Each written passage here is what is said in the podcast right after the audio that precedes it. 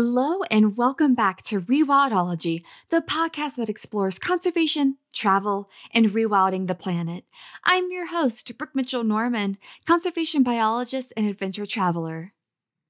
When I say to picture yourself in the heart of Yellowstone, I'm sure a flood of charismatic species and iconic images came to mind. Wolves, bears, bison, Old Faithful, gorgeous mountains, and dramatic geological features all represent this pristine landscape. Now, what about a lesser known but very important species that is never seen, a master at avoiding humans, and close to impossible to study? How do we enter the lives of such an elusive creature and understand their impact on Yellowstone's ecosystem? To give us insight into such difficult questions, today we're sitting down with wildlife biologist and Yellowstone predator expert Jack Rabe. Jack grew up in northern Ohio hunting and fishing on Lake Erie with his father. When it came time to pick a major, Jack decided to study wildlife sciences at The Ohio State University. And yes, Jack and I totally bonded over our time at Ohio State. Upon graduation day, he received a phone call asking if he could drive 26 hours across the country to join the Yellowstone Wolf Project. Without hesitation, he said yes, grabbed his degree, and headed west. Jack has been working on Yellowstone's wolf and cougar projects since 2017 and is now a PhD student at the University of Minnesota studying the impact each major carnivore has on the area's infamous elk population. Jack and I chat about so many things, including all things mountain lion biology, these cats' role in the greater Yellowstone ecosystem, how the heck someone researches this impossible cat, complete with lots of stories, trust me, and what the future looks like for Yellowstone's biggest feline. If you're enjoying the show and want to be one of the first to hear about new announcements, episodes, interesting articles, etc., head on over to rewildology.com and sign up for the Rewildology newsletter. Also, follow the podcast on your favorite social media app and say hi. I always love to hear your stories, thoughts about the show, and anything else you'd like to share. All right, friends, here's my conversation with Jack. Hi, Jack. Thank you so much for sitting down with me today and having another awesome episode of the Rewildology podcast. And I'm very excited to go back to a destination that we've had on the podcast before, but for a very different species which is going to be wonderful to dive into. And I was just there. I can't believe we missed each other. I know it was so close. It was so close. oh, Holy Stocher introduced us like I know we were pro- two hours earlier.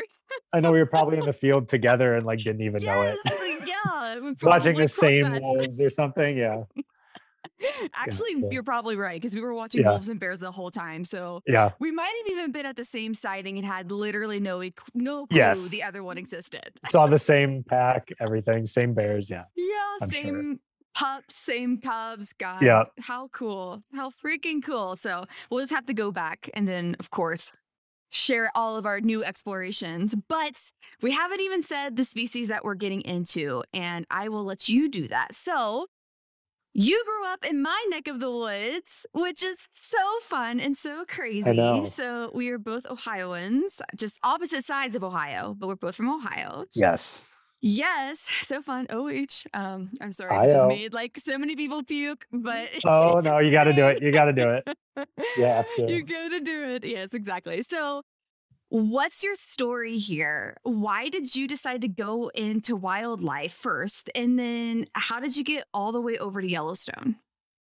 Yeah. So growing up, uh, I can't even like remember when, but I know by the time I was two years old, my dad had already had a fishing pole in my hand.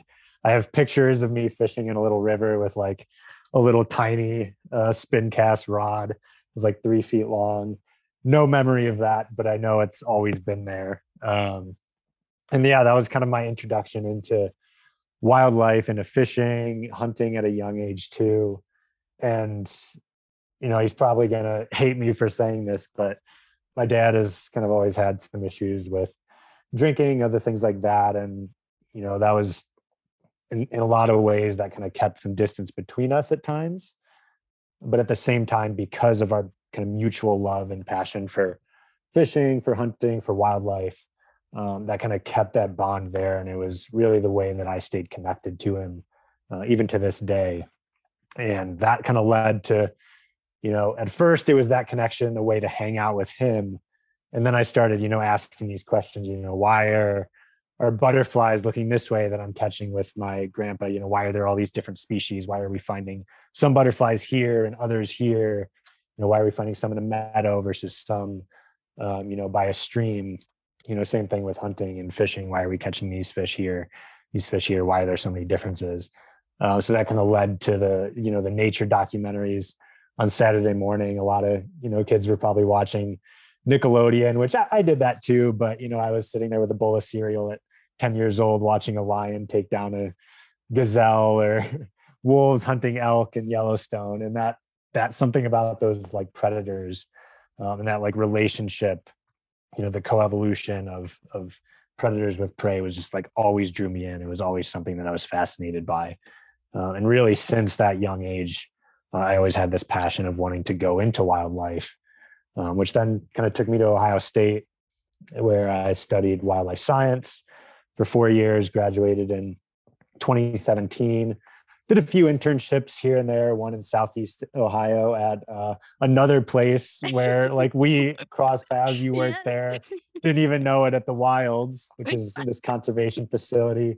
And i did a wildlife ecology internship which was really cool. I got to do you know some ruffed grouse drumming surveys where we'll just walk through these right of ways with six seven foot tall reeds grasses you know there's mosquitoes everywhere uh, ticks everywhere. So We're just listening, ticks. listening for the drumming of uh, ruffed grouse on like the back of my mind. I'm like, oh, I'm definitely gonna miss a tick and get Lyme disease. What what am I doing? This is awful. Um, yep. Did a lot of camera trap work to try and look at movements of deer in association with uh, bobcats and coyotes. Then moved next year in 2016 to work out know, all the way across the country. That was kind of my first big road trip too. Stopped through Yellowstone, through Utah, all these different parks on my way to California, where I worked uh, 28 miles off the coast of San Francisco on uh, the Farallon Islands, doing some seabird work, some invasive plant monitoring, um, carrying you know a 50 pound tank of herbicide around the rocky cliffs and islands uh, with gall, angry gulls swooping down at me the whole time. Um, but it was good fun. You know, you have you watch whales out your window while you're like eating breakfast in the morning, or you go for a walk and you see you know sea lions sitting on your trail that you have to walk that day. Um, so that was kind of my first like introduction to things out west, or really to a place that I had never experienced before. Um, and then driving, you know, through the west uh, really just put that bug in me, and I was immediately hooked on being out west and kind of moving from the flat areas of of the Midwest that I grew up on. I was I was sick of it. I needed a change of pace, uh, and I was fortunate enough to um, get an offer in 2017, right after I graduated. You know, like a day before I had my last final. I was actually walking to my final. I got a call saying, "Hey, you know, in two weeks we're starting our summer predation." Um, in Yellowstone. Can you be there? I was like, sure. Like moments notice, dropped everything. I was like, I'm gonna go. I need to go to Yellowstone to do this. Uh, I had not heard like anything back from other stuff I'd applied for. Had no idea I was still even in the running for this. Got the call. I was like, yes, I will be there. Uh, this is a dream come true. And that's kind of how I got my start in 2017. I showed up, drove across the country, graduated, the day before, drove 26 hours to Yellowstone, uh, immediately went to the office. They're, they're like my tax fellow um, coworkers for the rest of the season. We're just sitting there. Hey, can you help us age this, you know, elk mandible that we just got back from a wolf kill? Uh, met Doug Smith, who was the like head of the Wolf Project, also from Ohio, Shaker Heights, like 30 minutes away from where I grew up. Huge Buckeyes fan too. Um, so that was a, a connection immediately. but you know, I had I had seen all this work, you know, wolves hunting elk, seen Doug Smith on you know nature documentaries, all these different people, and immediately I was just like thrown into this uh, environment and this world, and I I loved it immediately. Um, went on a hike the next day, like 13 miles to a kill where bi- wolves had killed the bison, taken it down. Uh, I had like 3,000 feet of elevation gain, almost died. Like, did you was pass barely? Like... was barely breathing going from, you know, 500 feet, 800 feet elevation up to like 7,000 feet above sea level. I was like, oh my God, maybe this isn't the right place for me. I'm dying. I'm not going to survive. I have to do this, I have to do this all summer long. Uh, and it took me like three weeks to finally get in even remotely decent enough shape to like hike and keep up with the other techs. But um, yeah, that's that was kind of my start following around these GPS collared um, wolves and cougars, um, which is that species that we'll be talking about today cougar, mountain lion, catamount, puma all these different names that we have for them. But that's kind of where I got my start. That is such a fun story. And for anyone who hasn't just randomly been thrown into elevation, like just the fact that oh, you, it's so brutal. you did 13 miles with 3,000 feet elevation gain, and you hadn't even been acclimated for like 12 hours to elevation. That sounds so yeah, brutal. it was such a horrible idea. Don't recommend it no. to anyone. Take a day or two at least. Oh my gosh. To get used to it. Yeah, even when people come visit me in Denver, I'm like, okay, you're going to drink lots of water. I'm going to have ibuprofen close, and we're going to go do a mild hike. Yes. And maybe that's it. So the fact you did that, yeah, is just whoo. Oh yeah, and I definitely had no idea how much water to take. Finished it in like the first two hours was not prepared for that. I had to borrow other people's water for the end yeah. Oh those are real stories. Okay okay. So let's get to these cougars. So Everybody knows about wolves in Yellowstone. I even had a fantastic episode. You know Aaron personally as well, yep. where we dove so deep into wolves. And they are a very important part of this conversation. And of course, by default, in this area and predator interactions, we will be talking about them. But just like you said, our focus is actually on cougars, the mountain lions that are in the area. So Let's actually start talking about their biology first. So, how are they a little different? And what is it like to be a mountain lion in Yellowstone when you have a full intact ecosystem? Yeah. So, cougars, you know, they're not like wolves. Wolves oftentimes, you know, go into an area, they love these open valleys, hillsides, plains where they can travel pretty great distances and then also find prey and then send them running. That's their kind of MO. They send their prey running because all they have is that mouth to bring prey down and they want to find a weak individual. With cougars, it's a little different. You have what we'd call a fancy word supinating wrists, just like we have, where you can turn them in and out. Um, you know, wolves, dogs can't do that. They just kind of have these paws, flat paws. Um, but cougars have these supinating wrists. They can grab things. They have really sharp claws. They're not dull. And then they also have really large canines, actually bigger than canines, canines. Um, so a lot of times we, we think that it'd probably be more aptly named felines um, if we're looking at those teeth, because uh, they're really built to grab onto an animal. And what they'll usually do is grab onto the neck, maybe the skull, and either try and suffocate it, break the neck, or you know crush the skull, which is a lot of times what other big cats will do, like jaguars, that sort of thing. Um, but cougars, you know, their anatomy is really different. Wolves, again, are built for these endurance runs. Um, they kind of have these really long legs, shorter tails, um, and they're tall.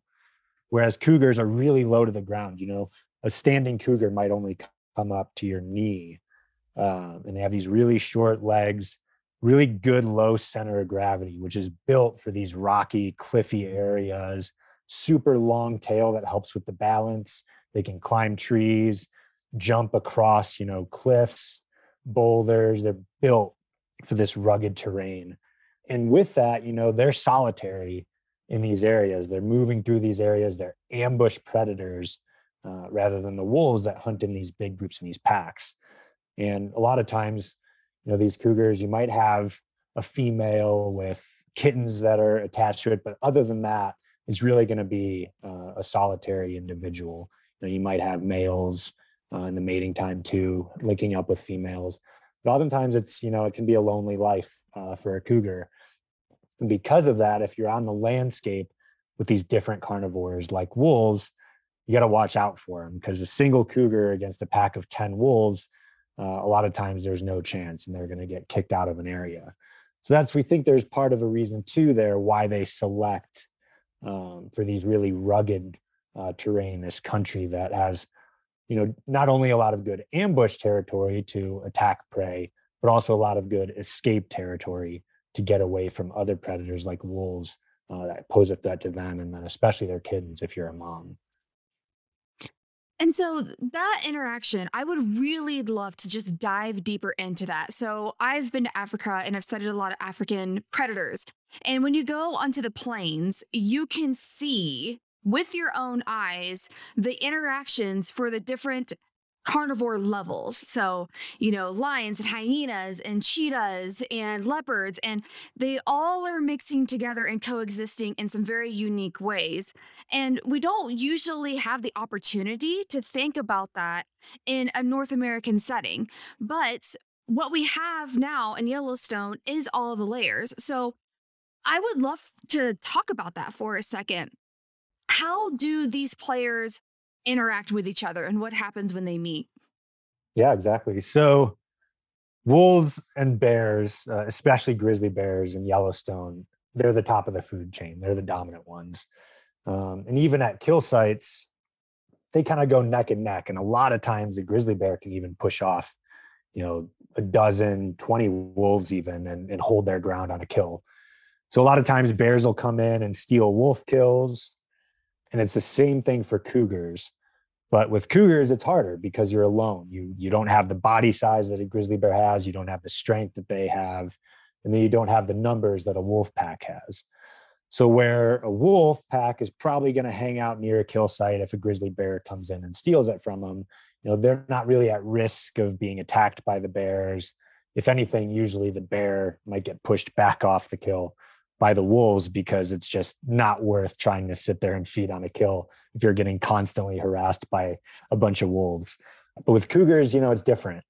You have a wolf pack that might come in, or you know, a 200 pound black bear, 300, 400 pound grizzly bear come in. If you're a 100 pound cougar, and that's that's all you have to defend a carcass, a lot of times you're going to get pushed around. So we have wolf packs that'll come in in the wintertime mostly um, and they'll kick cougars off kills. You know, dogs, wolves, they both have great senses of smell. Uh, a lot of times, if a raven or other birds can find a kill too that a cougar's made, wolves will key in on that and they'll see, you know, ravens, other birds circling. And they're like, okay, that's a place I need to head because there might be a carcass there. Um, bears even better sense of smell than than canines um, and cats they can you know smell carcasses from miles away we think. Uh, they'll come in and and also steal kills. I think over half of the kills that we go to that cougars make on the landscape these bear we find sign at least of black bears or grizzly bears at these kills. And that's mostly happening in the summertime even at like elk calf kills that cougars make. So cougars get pushed around a lot. They're kind of the um, the low, lowest person on the totem pole uh, animal on the totem pole when it comes to predators. You know, even if you have three or four coyotes together, they could push around a female with kittens um, because those coyotes might, you know, target the kittens. So you know they're they're kind of used to being pushed around, and that's where we think that evolution of their caching behavior comes from. You know, a wolf pack they bring down a big elk. If you have ten wolves, they could finish it in two three hours, um, or if it's a bison, a day or two. Whereas cougars don't have that luxury of being able to clean up a carcass, get all their meat, and then get out of there. You know, it's going to take them a week. Sometimes, if it's a really big elk and it's just one small cougar, they might feed on that kill for three, four weeks at a time. So they need something to, you know, mask the scent, mask that visual of the carcass to prevent these intruders from coming in. So they do what we call this caching behavior, and a lot of domestic cats have kind of you still see those same behaviors in them um, where they'll go in they'll feed on a kill and then they'll just pile a bunch of sticks on it snow debris all sorts of stuff dirt bury that kill to mask any of that scent from getting out um, to prevent anything from seeing it overhead. So that's where they're making kills in these steep areas, these rugged areas, uh, and these densely covered areas most of the time, especially where we see all these other predators kind of coexisting together. Um, so that's kind of the main differences that we see there with cougars, where they're doing everything they can uh, to avoid being detected by other animals, both for their sake of finding food, um, but also for the sake of keeping that food and being able to eat it over time.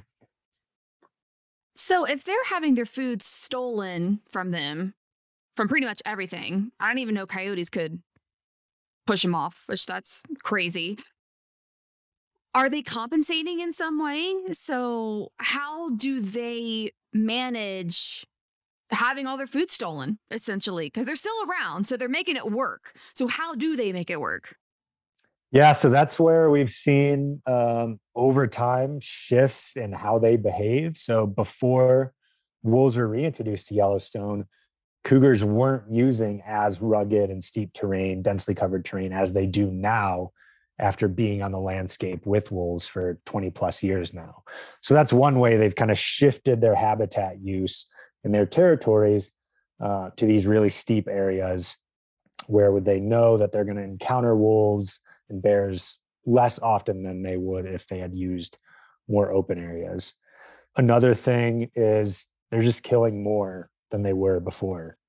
So we've had some cases where, you know, typically cougars will kill an elk or uh, an ungulate, a hoofed animal, which is usually deer or elk or bighorn sheep, maybe around once a week is usually what we say in Yellowstone. That's about our average uh, kill rate.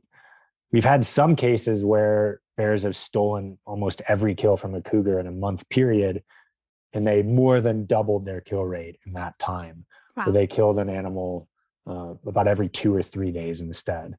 So there's a lot of stuff thinking about that too, where you have these other predators coming in that just impact, you know, even prey because cougars have to compensate. They have to, you know, they're getting their food stolen, so they have to kill more often than they would have had to if wolves or bears weren't coming in uh, and taking some of their food, or even sometimes, you know, ravens or these other animals like coyotes um, that will steal some food from cougar kills. Yeah. So, okay. So tell me if I've interpreted correctly. So the stronger the pressures are on them from other predators, then the more that they kill essentially. So I, this might be too in depth of like a science question. Um, is that actually affecting then the actual prey populations too when these predator interactions get too strong or is that too nuanced of a question? no, no, that makes sense. And that's a lot of what I'll be, what I'm actually looking at. And I guess one thing I, I didn't get to uh, is that you know, I started in 2017 working here in Yellowstone.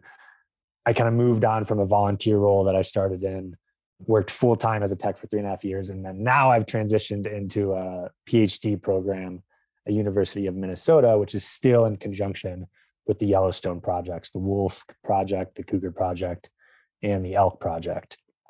And that's kind of what all my work is looking at is, you know, a lot of work's been done, as you said, on say what are wolves doing? How are they impacting elk? We've all a lot of us have seen the like wolves change rivers video but you know it's more complex than that. There's cougars there's grizzly bears there's black bears there's people that are also hunting elk at the same time. So my work is kind of looking at teasing apart these effects of different predators on the elk population. And one of those things that i want to look at is well what is the role of having these other predators on the landscape how is that affecting you know kill rate of one predator? Um, when you'd think you know if you're just thinking kind of simply that that predator is going to be independent of these others but really even these other predators are impacting how often a cougar kills elk. And i think that's a great question to ask because it's something that's really nuanced that's really complex that we haven't really thought about um, in a lot of these systems. And a lot of times we don't have the data either to back it up where we can actually look at oh well how often are wolves or bears coming in and kicking cougars off of kills? How does that then impact how many elk they kill how many deer they kill uh, each year? And you know i think there's a little bit of both. There might be a balancing act where yes it could increase the impact that cougars have on elk if they keep getting their uh, food stolen from them. But at the same time, if bears or wolves increase how much they're like scavenging off of these kills, it then might have the opposite effect for them because they're getting more food from scavenging, which might mean they need to kill prey less often. So there could be a little bit of a balancing act there where we see these differences in how much the individual predators are impacting, say, an elk population, but we might not see that effect from the elk population itself if that makes sense. Yeah, yeah, no, that totally does. So I think that the next question, I just I just wrote this down as you were talking. Does Yellowstone have a carrying capacity for predators? What how is this going to balance out? Have we reached a balanced level or eh, are are all predator populations growing in in junction with elk or where is the balance currently that you're seeing across the ecosystem? Yeah, great question. And I would say we have reached that balance for sure. Um, and probably in the last 10 years or so. Cougars recolonized Yellowstone on their own. Again, they kind of had the luxury of being this cryptic species that nobody really sees, nobody really knows they're there. Whereas wolves are very visceral. Everybody knows about wolves. We have this connection with them through dogs. People either love them or they hate them. Whereas cougars, again, just like our house cats, are very secretive. A lot of times we don't know they're there. So they were they had that kind of luxury and moved back into Yellowstone on their own doing, where we had to reintroduce wolves. Uh, and they came back in the late 80s. Their population grew pretty dramatically for about 10 years. Then we think probably around the mid 2000s, they reached what we would kind of deem carrying capacity, where they balanced out, and we haven't really seen any population change in the last 15 uh, years or so. And that number we think is right around maybe 35 to 40 individual cougars in Yellowstone. And that's really limited to that kind of northern strip, what we call the northern rate, the northern range of Yellowstone, um, which is defined by the kind of wintering range of the really famous elk herd that uses that area that we've been studying um, for the last really like 50, 60 years now. So, you know, there's not a lot of good habitat in the rest of the park. It's all kind of lodgepole pine stands. In the wintertime, it has a ton of snow. So there's just not really good prey densities in the rest of the interior. Snow is too deep. There's not a lot of great escape terrain for cougars. So we think most of them do live in that northern strip of Yellowstone. And then with wolves, we saw kind of the same thing happen right around, um, I would say, last 10 years or so, they've reached what we think is around carrying capacity with what the prey densities are now, right at about 100 wolves throughout the park. Uh, grizzly bear numbers, probably around 150 that use Yellowstone throughout the year. Again, it's kind of complicated because they'll move out at different times of year, following different food resources. Um, and black bears, we think probably about 150 to 200 again in that northern strip maybe closer to 500 or so in the whole Yellowstone of Yellowstone National Park. But we don't have great estimates on that. But it seems like all these kind of different predators have reached their carrying capacity. Um, and that's kind of happened along the same line with what the elk population has done. Where in the last five to 10 years, that elk population that was originally at about 20,000 at wolf reintroduction, because of all these predators moving in, because of human hunting on elk in that span that was really intensive, has kind of been driven down to six to 8,000 elk. And we've been kind of holding steady there for about half a decade now. And it looks like elk or elk too are about at um, carrying capacity. So that makes a lot of sense then why there is so much talk over elk because they are a prize trophy and they yep. are tasty. I will say that. And I've had elk, it's great and oh it's fantastic. and it's it's really one of the big conversations that we have when it comes from like a political standpoint because that uh, that was a really i just i'm so grateful you brought that up because that was not brought up in my episode with aaron it was so hunters originally did have a reason to be pretty upset like when the wolves came because the numbers it sounds like it, they really did dramatically decrease by over half. Like yeah, they dropped by I think sixty seven percent around there, sixty to seventy percent. Mm. Um, in the last since reintroduction in 1995. Yeah. Okay, okay. So that makes sense, especially if that was one of the main food food sources for a lot of people that lived in that range. I mean, I can understand what people would be really upset if that did more substance hunting or had hunting outfits that Oh yeah. So all of these things combined. So we have three top predators that are great at killing elk, and then us who really never stopped. So eh, that just makes sense then why they were dramatically so decreased, and then also why a lot of people were upset. Thank you for shedding that light Yeah. on me because I did that that that one fact that you just said, I think connected just so many dots for me. Yeah, and it's that's where it's complex because wolves is what everyone sees, and that's when the elk population started to decline. Was in 1995. But if it was only wolves on the landscape, there's no way they would have had the effect that we've seen on the elk population. It really took you know the combined effects of these different predators of wolves killing elk, of cougars killing elk, of grizzly bears and black bears killing elk, and then of people killing elk. You know, before wolves were even brought back, elk had become such a problem in these areas for ranchers, mixing with cattle, other things like that, um, coming onto their land, that the state for since 1976 was specifically targeting female pregnant elk Whoa. to kill them in late like late term like january february only a few months before the calves would be born uh, and they were killing thousands of elk from year to year to try and drive down the elk population and they couldn't do it themselves they couldn't kill enough elk and it just kept rebounding because without any predators on the landscape carrying capacity was closer to probably 20,000 elk we think and the problem with that too is having 20,000 elk in a landscape with grazing conditions that can't support that many elk is the elk would go into winter in horrible condition and we'd have thousands that would die off every year. I mean, it was a rough life for them. You know, yes, there were 20,000 elk. Yes, outfitters, other people could, you know, go out and easily shoot an elk for their clients and make a bunch of money on it. But the elk were in really poor condition uh, at that time. And you know, when we'd have these really severe conditions, severe winters, you'd have thousands that would die off.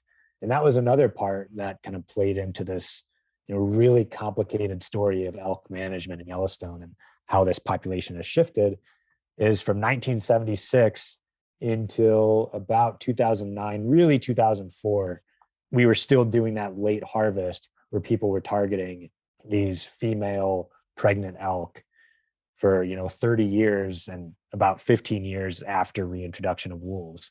And we think that humans combined with climate and really harsh winters harsh droughts and that kind of first 10 years since reintroduction were the main drivers of the decline in the elk population. But having wolves having cougars having grizzly bears and black bears in which bears you know they kill a ton of elk calves every year. They kill more elk calves than any other predator combined. Having these, you know, the composite effects of all these different predators, all these different um, kind of variables in the mix is what drove that elk population down to six to 8,000, which for the elk and for the ecosystem, it's a much healthier number. We don't see uh, very much die off at all. You'll get some old individuals that'll die off just because they're in poor condition every year but we don't see very much, you know, winter kill, as we would say, where animals are dying of starvation, of disease, of these other things that aren't, you know, old age or predation by or hunting. Yeah.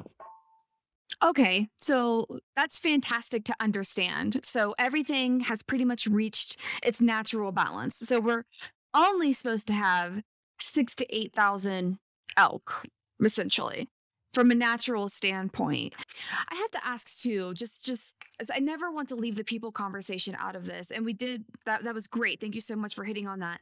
How much conflict are people actually getting in with cougars and mountain lions?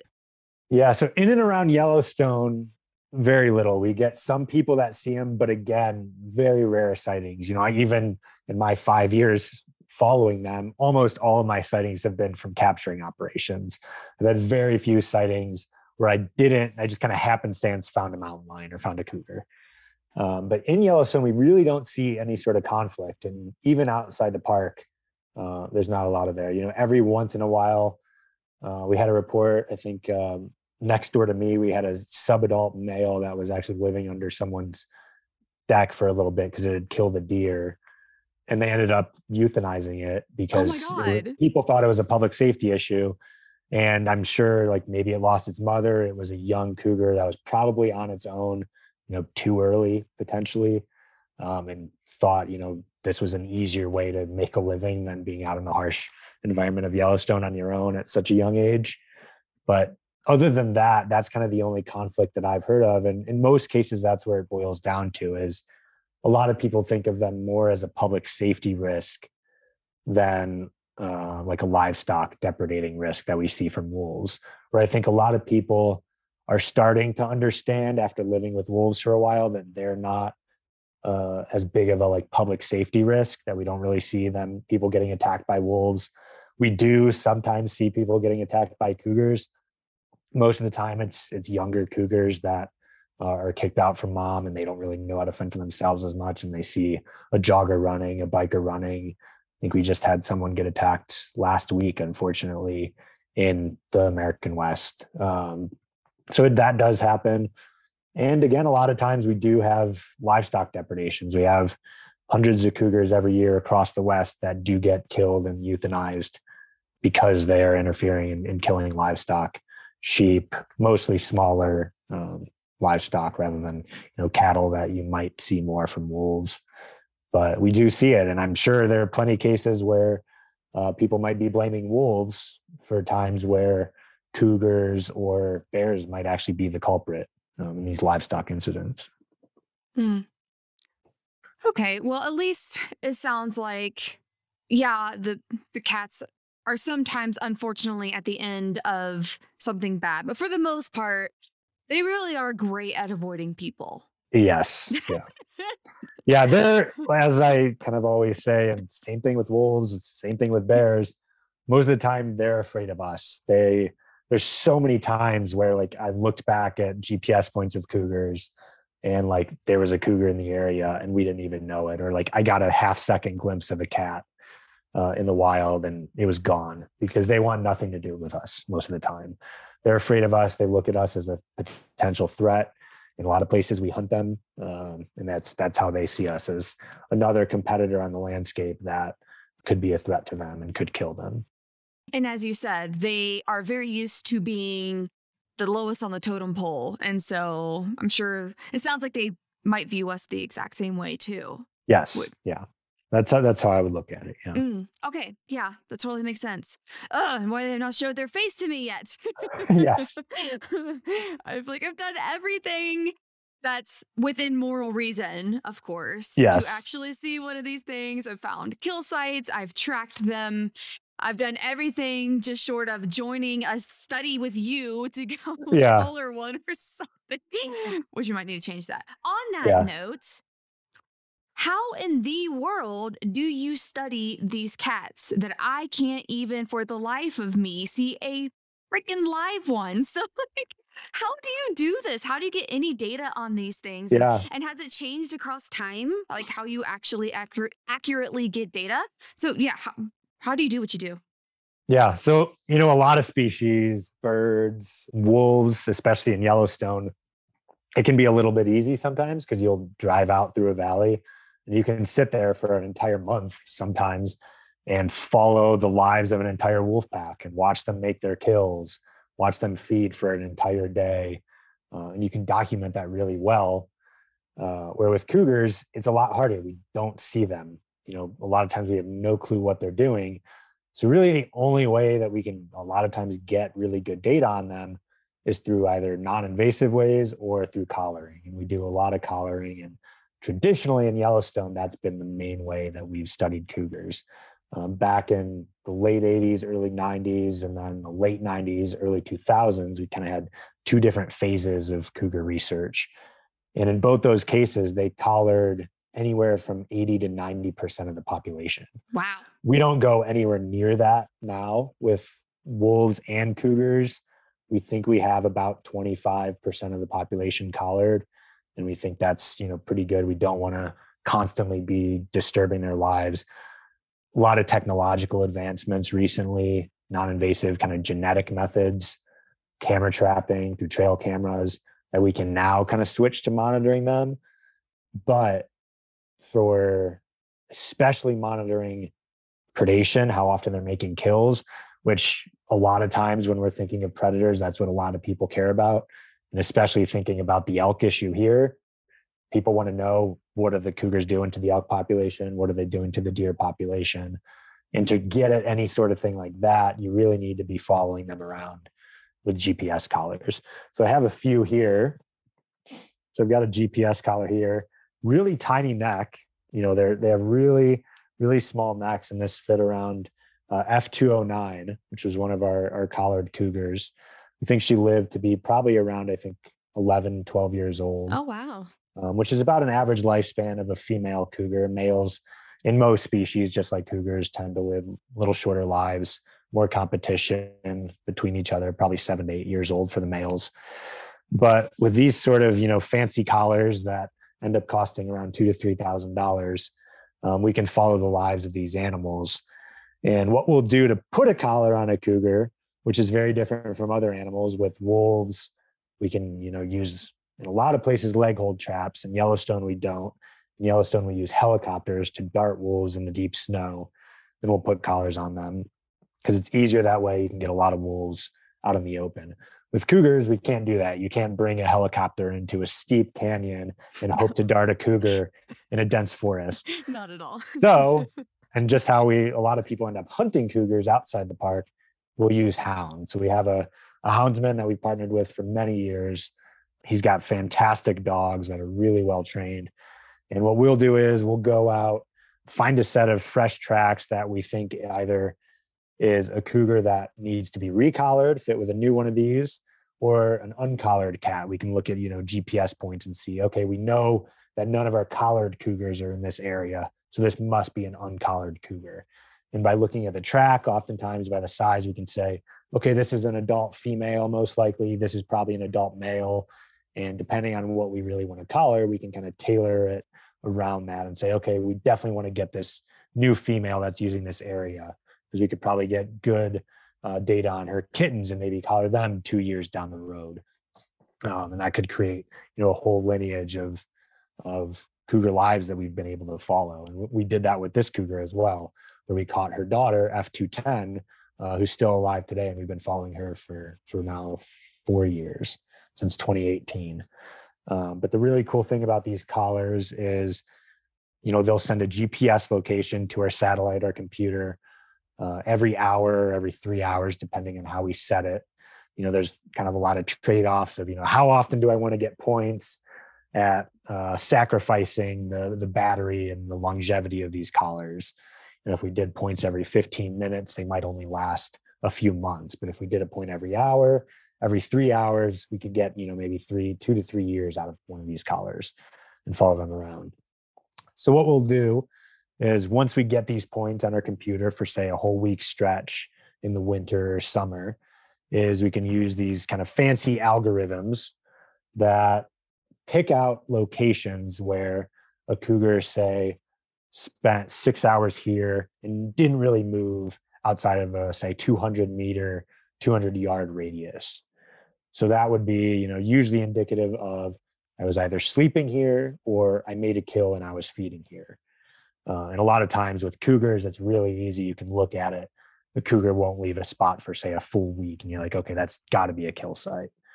So we'll pull out all of these locations where they stayed in one area for six or more hours um, in this small location. And then we'll search all of those clusters. It's kind of what we call them GPS clusters. And we'll go out to those and follow them for, you know, an entire month or three month stretch. And we'll be able to detect what we think is pretty much every kill that that cougar made in that period of time. And when we go to these sites, you know we'll find all the different bones um, we can tell usually whether or not the animal killed it by um, the terrain if there's a sign of a struggle uh, a lot of times you can see that caching behavior or drag trails more often with wolves and cougars but you will see that sometimes um, and then we can find all sorts of really cool information about those kills We can tell whether it's a male or a female. What species is it? Or did they kill an elk, a bighorn sheep, a porcupine? Uh, all these different animal, cool animals that these cougars are killing. Uh, we can take a tooth. So you'll take a front incisor, and just like trees, you can chop it in half and count the number of rings on that tooth and tell how old that animal was that the animal that a cougar killed. Uh, we can take with elk the kind of foot bone, the metatarsus as we call it, and that is kind of the last bone to develop in the womb or as a fetus. And you can actually trace the length of the metatarsus back to like harsh winter events. They'll have stunted growth.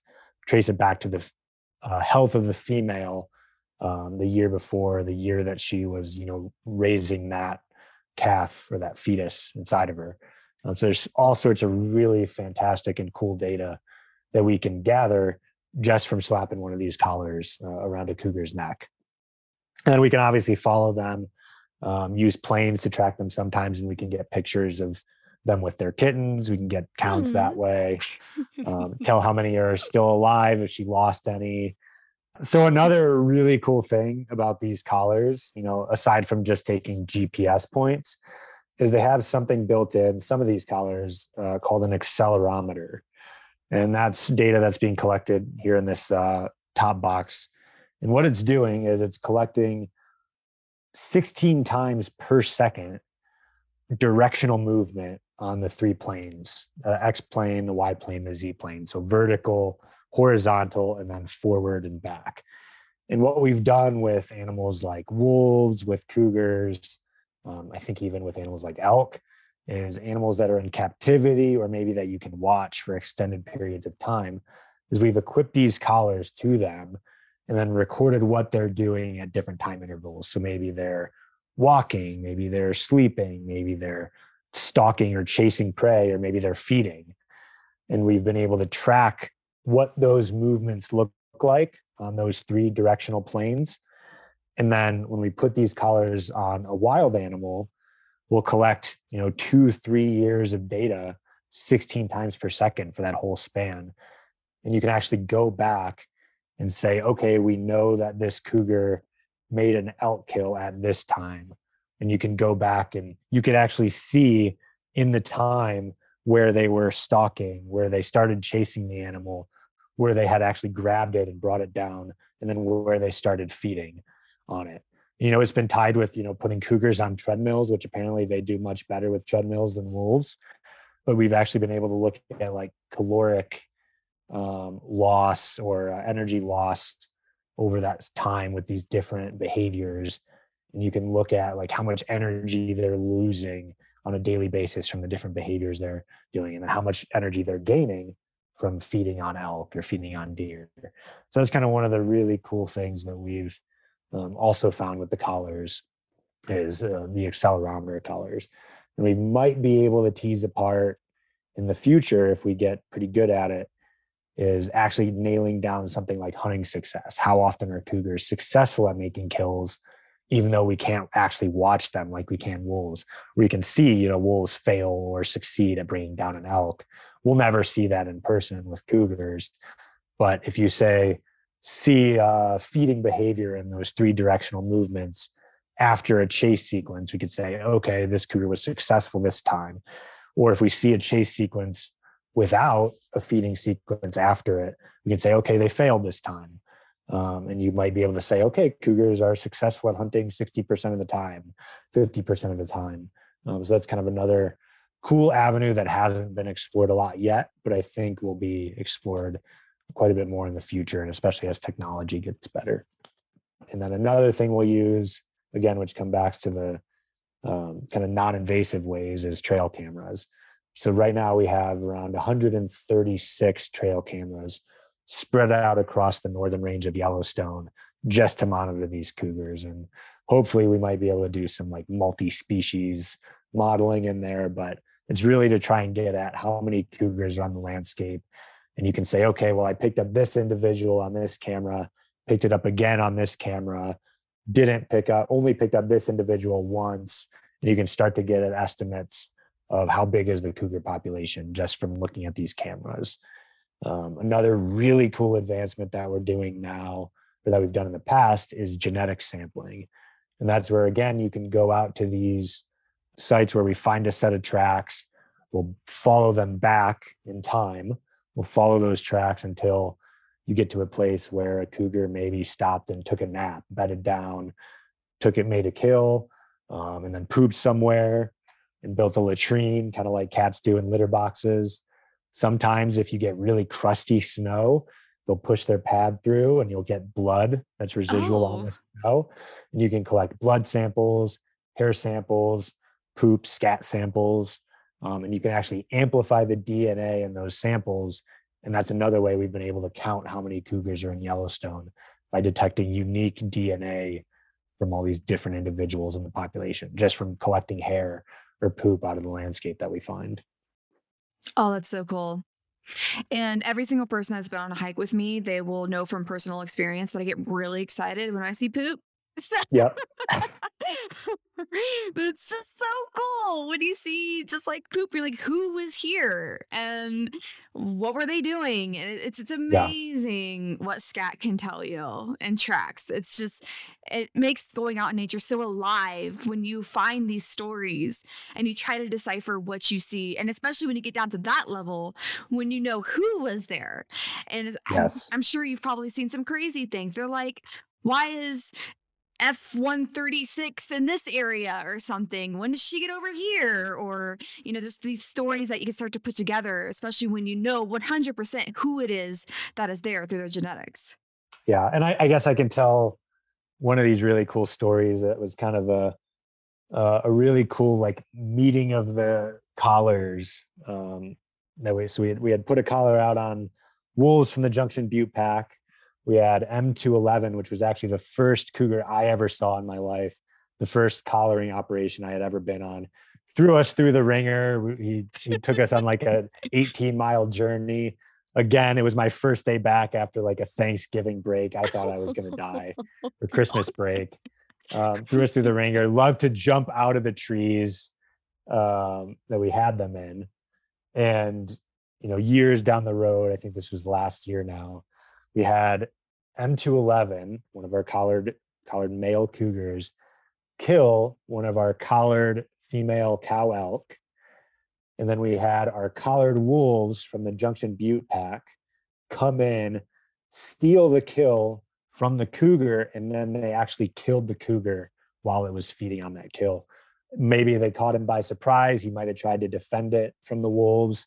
Uh, males will sometimes be maybe more likely to try and defend a kill from predators that come in because they don't have dependent kittens to worry about. Um, so it's kind of this meeting of all the different collars. Um, and it's really cool to see some of these lives unfold and the, the information that you can piece together just from you know, slapping these GPS collars around animals. Were you all like, like, is this yeah. really oh, going yeah. on right now? yeah. And it was it was crazy because we have like 40 elk collared out of six to eight thousand. So what are the odds at all that we're, you know, we only get a few of these collared elk that die each year on the landscape. And then we only have, you know, five or six cougars collared, wolves, you know, again, 25 to 30 probably collared. So what are the odds that, you know, all of these come and, and meet in the same place and and it tells this cool story. Oh, that's so cool. I would have been geeking out so hard. I am oh, just yeah. you telling me that. Like that's just oh, that's so cool. So what exactly are you hoping to answer? Because right now that sounds very much like um you know presence absence behavior is there a particular question that you are really hoping that you can nail down during all of the studies yeah i mean really the way I think of it is a lot of science. You know, we do have stuff where it's like science for science sake. There's just really cool little things that you discover along the way. But I think a lot of times, especially in conservation, we all do it because we're passionate about the species and we want to protect them and conserve them for the future. And a lot of times, the more you know about something, the more you're likely to understand it, the more you're likely to accept it. Uh, so you know, while there's all these kind of cool things we can answer, like you know, how many cougars are in Yellowstone? How do they interact with wolves and bears on the landscape? You know, how how do they help raise their kittens? Um, how do they impact the elk population, the deer population? I think ultimately, it, you know, there's that just that natural curiosity that comes out of it. But for a lot of us, I think it's, you know, learning this stuff so that we can protect them for the future. And I think that's kind of the ultimate goal. Definitely what comes out of, you know, looking at how they interact with prey and elk is showing that they're just one of these parts of this complex picture, this bigger picture uh, on the landscape. And that they, just like the wolves, just like the bears, just like the people, all play an integral role and a really important role in the Yellowstone ecosystem and really in systems across the West. And as we're starting to see, you know, even extending into the Great Plains where we have cougars, you know, people are seeing them in Nebraska and the Great Lakes regions. One made it all the way to Connecticut. Um, so I think I think that's kind of the ultimate goal that I see and, and why a lot of us I think do it. Mm. Yes, I'm actually reading the book about that cougar that made it all the way to Connecticut. So Oh yeah, yeah. yeah, yeah. It's called uh, Heart of a Lion. Yes, For anybody yeah. that is curious, I'll make sure to put a link in the show notes for that. But yeah, I'm currently reading that book because I actually went up to the Black Hills where that mountain lion originated from. Yes. And uh, Bill, my mentor Bill, uh, he's like, "You got to read this book." I'm like, "Of course, I'll read that book." So, yes, that's the infamous lion that made it all the way to Connecticut. So, yeah, they can definitely move. On that note, let's switch gears a little bit. So, all of our wildlife is managed. It just is uh, across state to state. And there's no exception for mountain lions. They also have certain policies, certain ways that each state decides how they're going to manage their mountain lion cougar population. So, what do you, what's going on with them from a policy standpoint? Yeah. So I kind of kind of keep coming back to this comparison of like dogs, cats, of cougars, wolves.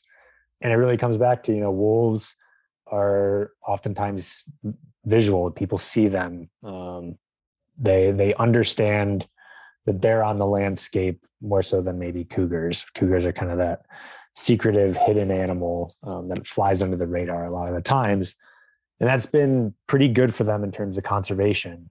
You know, they're the w- widest ranging animal or predator in the Western Hemisphere. You know, they extend from South America through all of Central America, all the way up to like borderline Southern Alaska and Canada until it kind of gets, you know, too cold for them. But they, they have this wide ranging area. Um, and then, you know, most of the West across Yellowstone, they're doing really well. Uh, and most of the management around them isn't thinking, you know, listing them as endangered species here and there. You know, they are listed as a protected species in California, but everywhere else, it's more along the lines of we have a stable lion population here, a stable cougar population. How can we just manage it to keep it at that kind of stable level? Um, and there's you know all sorts of of different things that people are doing. You know, we don't have nearly as much pressure um, to hunt them. There's a lot of good groups. You know, houndsmen do a, a phenomenal job. Um, they're kind of one of those those groups that do a lot with towards conservation um, of cougars. And I think a lot of times we don't think of hunters as being the best conservationists when we think of predators particular. We maybe see a different story with elk or other animals that provide food where oftentimes we tend to think of hunters killing wolves or other things out of hate or out of you know competition. They're trying to get them out of the landscape. Uh, and there are certainly people that will you know hunt wolves because that's a tradition that's been passed down or trapping wolves. It's part of their livelihood. But with cougars a lot of times you know houndsmen are the ones that are are taking people out to hunt cougars or they're just doing it because they love to do it. Um, it's again one of their traditions that's always been in their family or they've loved to do it. It's a way of training their dogs of bonding with their dogs um, and they love to see cougars. You know our houndsman goes out and takes people out and most of the time he just goes and trees cats and he just loves to see him in the wild and oftentimes whenever new bills come up or other things to you know increase hunting they might be the first people to say no hold on a second. Science maybe doesn't support that or we don't want to increase the hunting of lions. We think it's good where it is. Um, and they've been some of the biggest kind of proponents of conserving cougars mountain lions across the west and it is the main way that they're hunted. Um, there's a couple states out west i think oregon uh, Washington that don't allow hounds at all. Most of that time, cougars that are being killed are just opportunistic when they're running in. Run, happen to come across a cougar when they're hunting elk or deer or something like that. About 80, 90% of the time, if you're killing a cougar, you're doing it with hounds. Um, that's really the biggest way. And a lot of times the only like tried and true method of doing it because again, they're so secretive um, that they kind of slip under the radar a lot of the times. And I really love that you brought the houndsman up because anybody that might not have been exposed to their like their traditions and what they do might not really understand one how efficient they are because there really is not I mean you have like leg snares, you know, Otherwise, these cats are really good at not being caught or seen. So, if we as scientists want to actually understand these cats in any way, shape, or form, partnering with somebody that knows them better than even us, really, yeah. is so smart. It's it's just so smart. And again, since they do know these animals so well, then they are and can be the biggest advocates for them. And so yeah, I'm really grateful that you brought them up because unfortunately, depending on who you're talking to, sometimes they get uh just a bad reputation yeah. when they probably love the cats more than anyone else. I mean, yeah. not necessarily, but you know, like a wildlife biologist like you or I'm just an insane cat enthusiast. So like I love them a lot, but I mean I might not even love them near as much as somebody that's going out on the land with them every weekend, every all the time and taking people to see them and partnering with wildlife biologists to further research so that they can be around more. Yeah, and so I'm really glad that you brought them up as a very important stakeholder in cougar conservation yeah. because who's going to be affected more than them if cougars are off the land?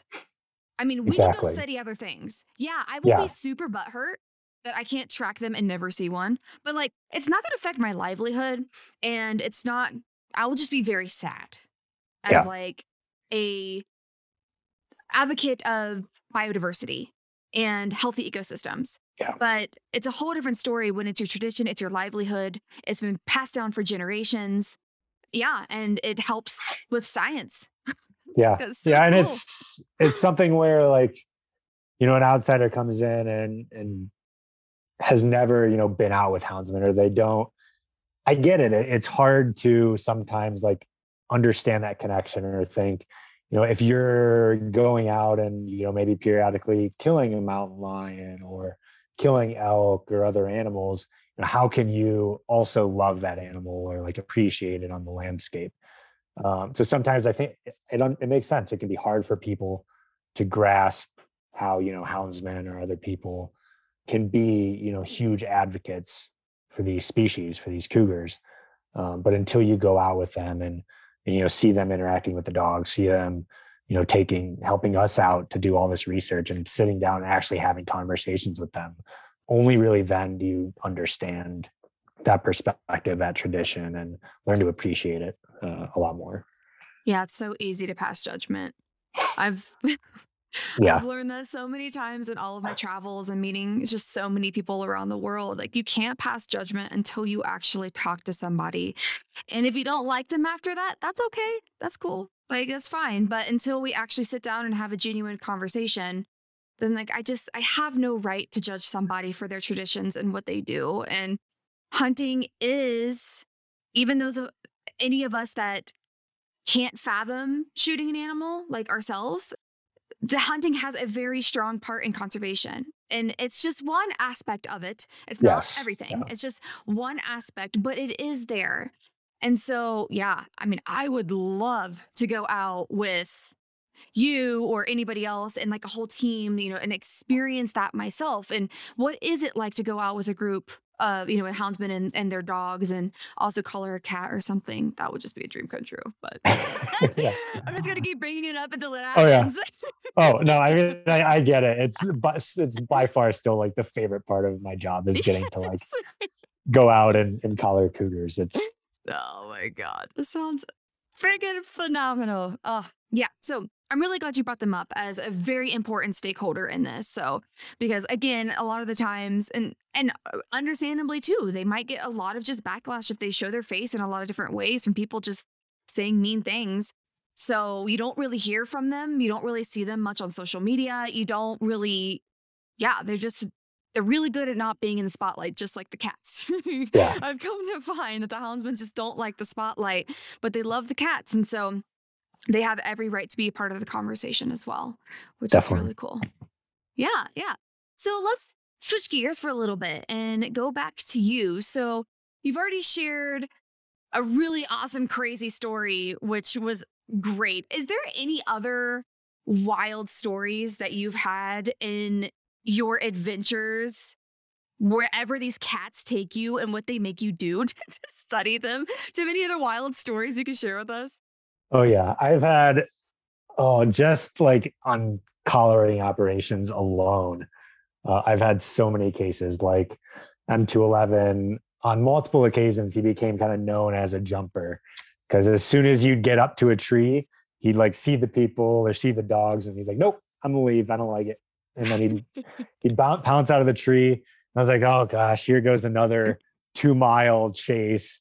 Through you know 40 degree slope and like rocky like talus slopes through like you know a foot of snow two feet of snow or if it's even like worse like two inches of snow where it's like oh that wouldn't be as bad but then it's just like the slickest crap in the world. Yeah. and you're just falling over all the time like cursing at the cat like why are you taking us everywhere? Just stay in the tree. It's better for you. It's better for us I've had so many cases like that where I've just been thrown through the wringer uh, with these different collared cougars. Had all sorts of other encounters following elk that had died of running into grizzly bears in the backcountry. Those can be the worst, where you know you get 10 yards away and then all of a sudden this bear pops up out of nowhere, charges at you. Uh, luckily, all the encounters I've had he stopped right before I had the, the, bears have stopped right before I've had to you know spray bear spray or anything like that, um, and they've kind of realized that I'm not a wolf or another grizzly bear coming in to steal the kill. And they're like, oh no, you're people. You're not exhibiting also like threatening signs. You're you're showing me that you're not a threat. Um, and every time, luckily, the bears you know leave the area or gone back to the carcass. But naturally, when you're following cougars and wolves to kill sites, uh, you'll run into other animals that are also seeking out that food um, and seeking out those kills. So, yeah, learning how to how to deal with bears in the backcountry is is a big one. Um, it's a big part of my job, and we'll have you know Wild West quick draws with kind of fake or empty canisters of of bear spray to make sure you know who's the fastest draw in in, in the case of yeah straight Wild West style. Who's the fastest quick draw of the bear spray? Like that's the person you want you want in the out in the field with you out in the front ready to ready to um, spray a bear if you need to at a moment's notice. And it happens so fast. I mean you you think that you're going to have time to react but you know st- i mean it slows down too. It could be a minute interaction that you get out of there you're like wow it's only been five minutes. That felt like an hour because um, your adrenaline's pumping and, and you're just thinking at, at, such a fast rate of trying to do everything you need to get out of there um, safely. But yeah. Yeah, that's scary. That is so scary. Like grizzlies yeah. are scary. yeah, and there's there's there's all the like glamorous sides of like, oh my gosh, you get to study wolves, you get to study cougars. That's so awesome. And then you're thrown out into a 20 mile day and you're out until 11 p.m. walking through like early regenerative forest where like every foot is another tree that you're just like pushing your body through. You can't see in front of you more than 10 feet. And you're just doing it for hours and like blistering heat. There's flies everywhere, there's mosquitoes everywhere. So a lot of times we'll we'll take people out and like, oh gosh, you do that like every day. It's like, yeah, yeah, it's not all it's not all glamorous. Like a few times a year we get to do the really fun stuff of you know collaring these animals. Most most of the time we never see them we're just following their lives in the like after they've already been there uh, and trudging through the same areas that they move through where it's much easier on four legs and being three feet tall than it is being six feet tall on two legs. Uh, so there's a lot of those aspects in, in wildlife work in general where people think it's you know this glamorous dream job. And like if you're really passionate about it, it is. It's phenomenal. Um, but it's not all all fun and games, especially when you're in like bear country and you really have to be vigilant at all times about that. Yeah, I totally appreciate that you brought up the non-sexy side of Yeah. this because it's true. It is very real.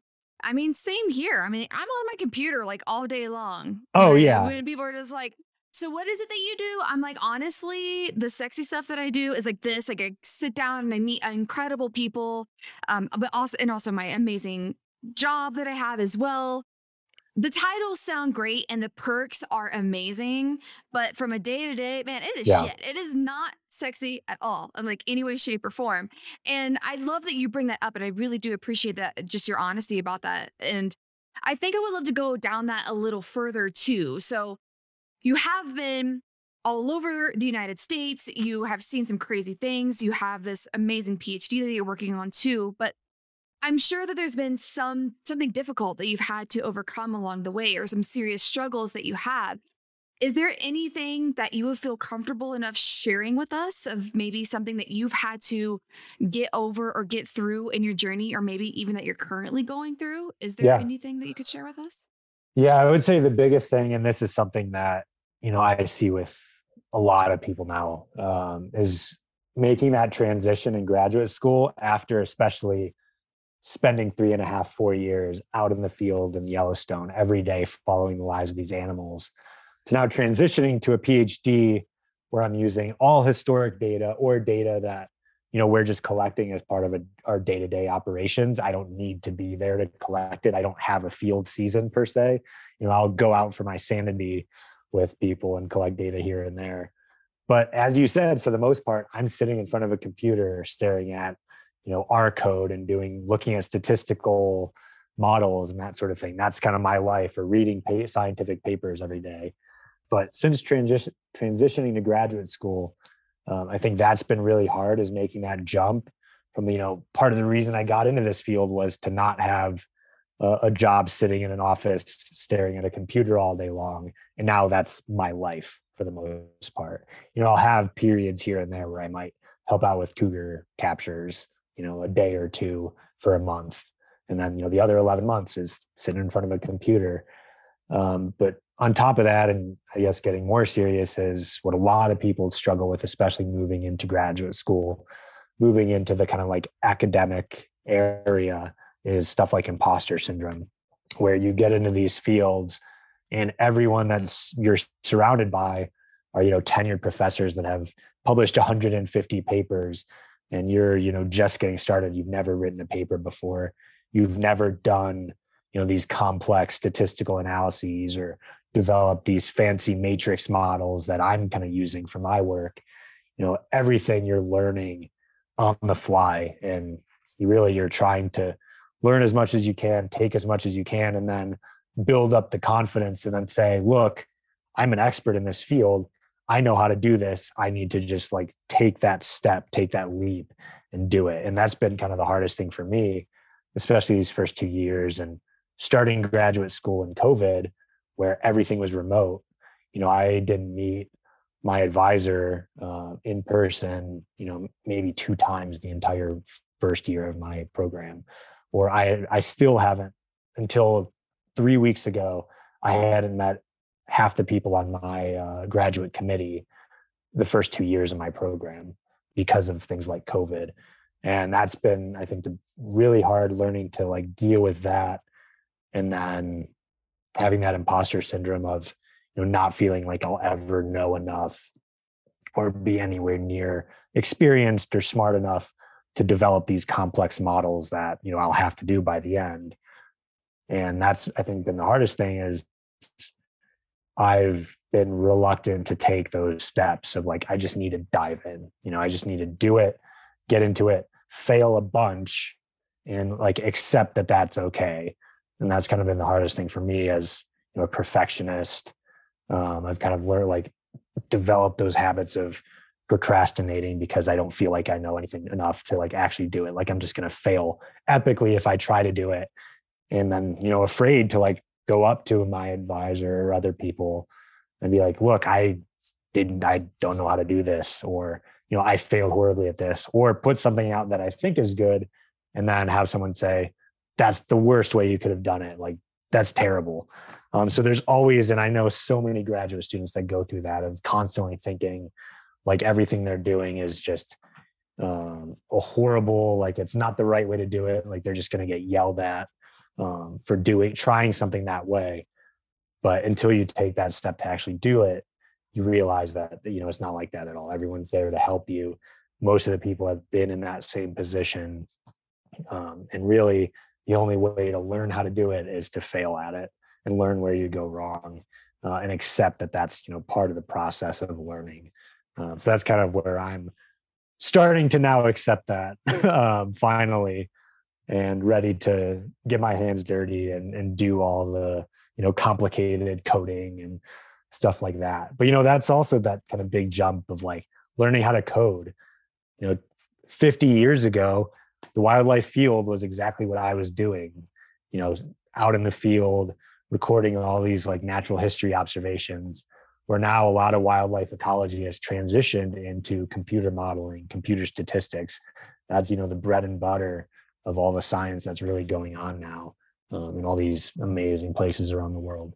So it's kind of accepting that you know it isn't all going to be out in the field you know just doing that component. You're going to have to um, sit down and like take the time to learn coding and learn these different languages and uh, and ways of doing things that you're you're probably not comfortable with and that you didn't expect to have to be comfortable with going in. Right. Yes. Thank you for sharing that with me. Yes, I've had the feelings of imposter syndrome so many times. It is Yeah. not funny. I still deal with it all the time. I mean, being a conservation biologist that just randomly started a podcast, like what? so I deal with that. I mean, I I I definitely feel you exactly, and I still deal. With, I I just released a brand new episode today in a style I've never done before, and I still was like so insanely nervous that I was making a mistake or that I was. th- I'm like, God, I've released 80 episodes and I still have yeah. this feeling. Like I still do. And you would think it that it would just go away, and apparently it doesn't. You just get more used to being uncomfortable, I guess, if that makes sense. And Yeah. then it's not Yeah. near as scary to try new things because you just like, wow, I'm just like always uncomfortable. And that's okay because that means we're growing, we're stretching, we are Yeah. we're reaching the next level, we are doing the next thing. Um, so yeah, that's just like every single day now. Yep. every single day. And it's okay. And I've I've never met one person on the podcast or anything that has not had the feelings of imposter syndrome. So Yeah. it seems that we all deal with it and yet we don't talk about it enough that we deal with this Yes. that all of us deal with this and in very similar way if there's anybody listening that is going through you know their grad school program or I a lot of people that have recently been on the podcast just graduated and so now they're having like a new round of imposter syndrome because they're fresh they're fresh Yes. Yeah. and now they're like, now what? so it's just it's just constant, it's constant. So on that, do you have a particular piece of advice or a message or anything that you want to make sure that everyone listening walks away with? Yeah. I think the biggest thing, and I, I kind of mentioned it a little bit, and um, I think I think it's uh, Rochelle Burks, Rochelle Burks maybe uh, said this in a, in a speech once, and she's dealt with it a lot, and um, she's had a lot more issues with um, stuff like racism in, in science, which is still a huge issue that runs rampant, especially in academia. You know, wildlife science, especially, has always been very white dominated, and there's always been that mentality going on. But what she said, and something that's kind of always stuck with me, is you just have to do it. You know, you're gonna be uncomfortable. You're gonna feel like you're not worthy, but like you just have to take that jump or take that leap and do it. And like the only way you're ever gonna get more comfortable with public speaking or with doing these analyses, complex analyses, or working with code, or you know, learning to like accept that you're the expert in your field and like lead a meeting with other really established science scientists the only way to get better at that and to get more comfortable with it is to just do it you know just take that step um, that's the biggest thing that I'm still nowhere near accepting the advice that I just gave. Uh, I'm starting to get better at it, but um, that's that's what I would say. It's always going to be, you know, a struggle there. But I think just just taking that step and doing it is is the first step, the hardest step, and just keep telling yourself that you know you're you're an expert, and oftentimes you know more about your field or your specific study, especially in graduate school, than anyone else on the planet. You know, no one's more well equipped or in a better position to tell that story than you are. Yes, that is fantastic advice. Awesome, great. So, like, let's say that somebody listening might want to get a hold of you, or they might want to be like, "Hey, Jack, I'm in Yellowstone. Like, I would like to buy you a beer," or whatever they might want to learn more about your work or your research. What is the best way to get a hold of you? Yeah, so uh, I have a Twitter account which you know science twitter has become huge in academia that's where i follow a lot of fellow scientists stay in touch with them so i have a twitter at uh, j rabe r-a-b-e 21 uh, so that's my kind of twitter account which i'm not super active on that but i follow it and follow everybody else's stuff trying to become more more active and more educational in that um, but yeah that's probably the best way and then i guess i also have an email which again is the J Rabe and then 2123 at uh, gmail.com. So Perfect. And I will definitely have all those links in the show notes so that anyone just want to easily find you or find that Twitter if they forgot what it was, whether that handle was or or any of the other things that we discussed, then I'll definitely make sure that's all in the show notes. But again, Jack, this was so much fun. And next time I come to Yellowstone, or if you come down to Denver, we are definitely hanging out. And it's going oh, for sure. yeah. If you come back to Yellowstone, let me know. I'll be here for at least the next year, if not a little bit more than that. So if you're ever around, um, yeah, I can definitely take you out, look for wolves, and then uh, who knows, maybe uh, get your first cougar sighting, oh. which would be awesome. okay. that would be phenomenal. Yeah. Awesome. Well, thanks so much, Jack. Can't wait to get it out. Yeah, thank you again, Brooke. It's it's been a blast. Hey, thanks again for listening to this episode of Rewildology. If you like what you heard, hit that subscribe button to never miss a future episode. Do you have a cool environmental organization, travel story, or research that you'd like to share? Let me know at rewildology.com. Until next time, friends, together we will rewild the planet.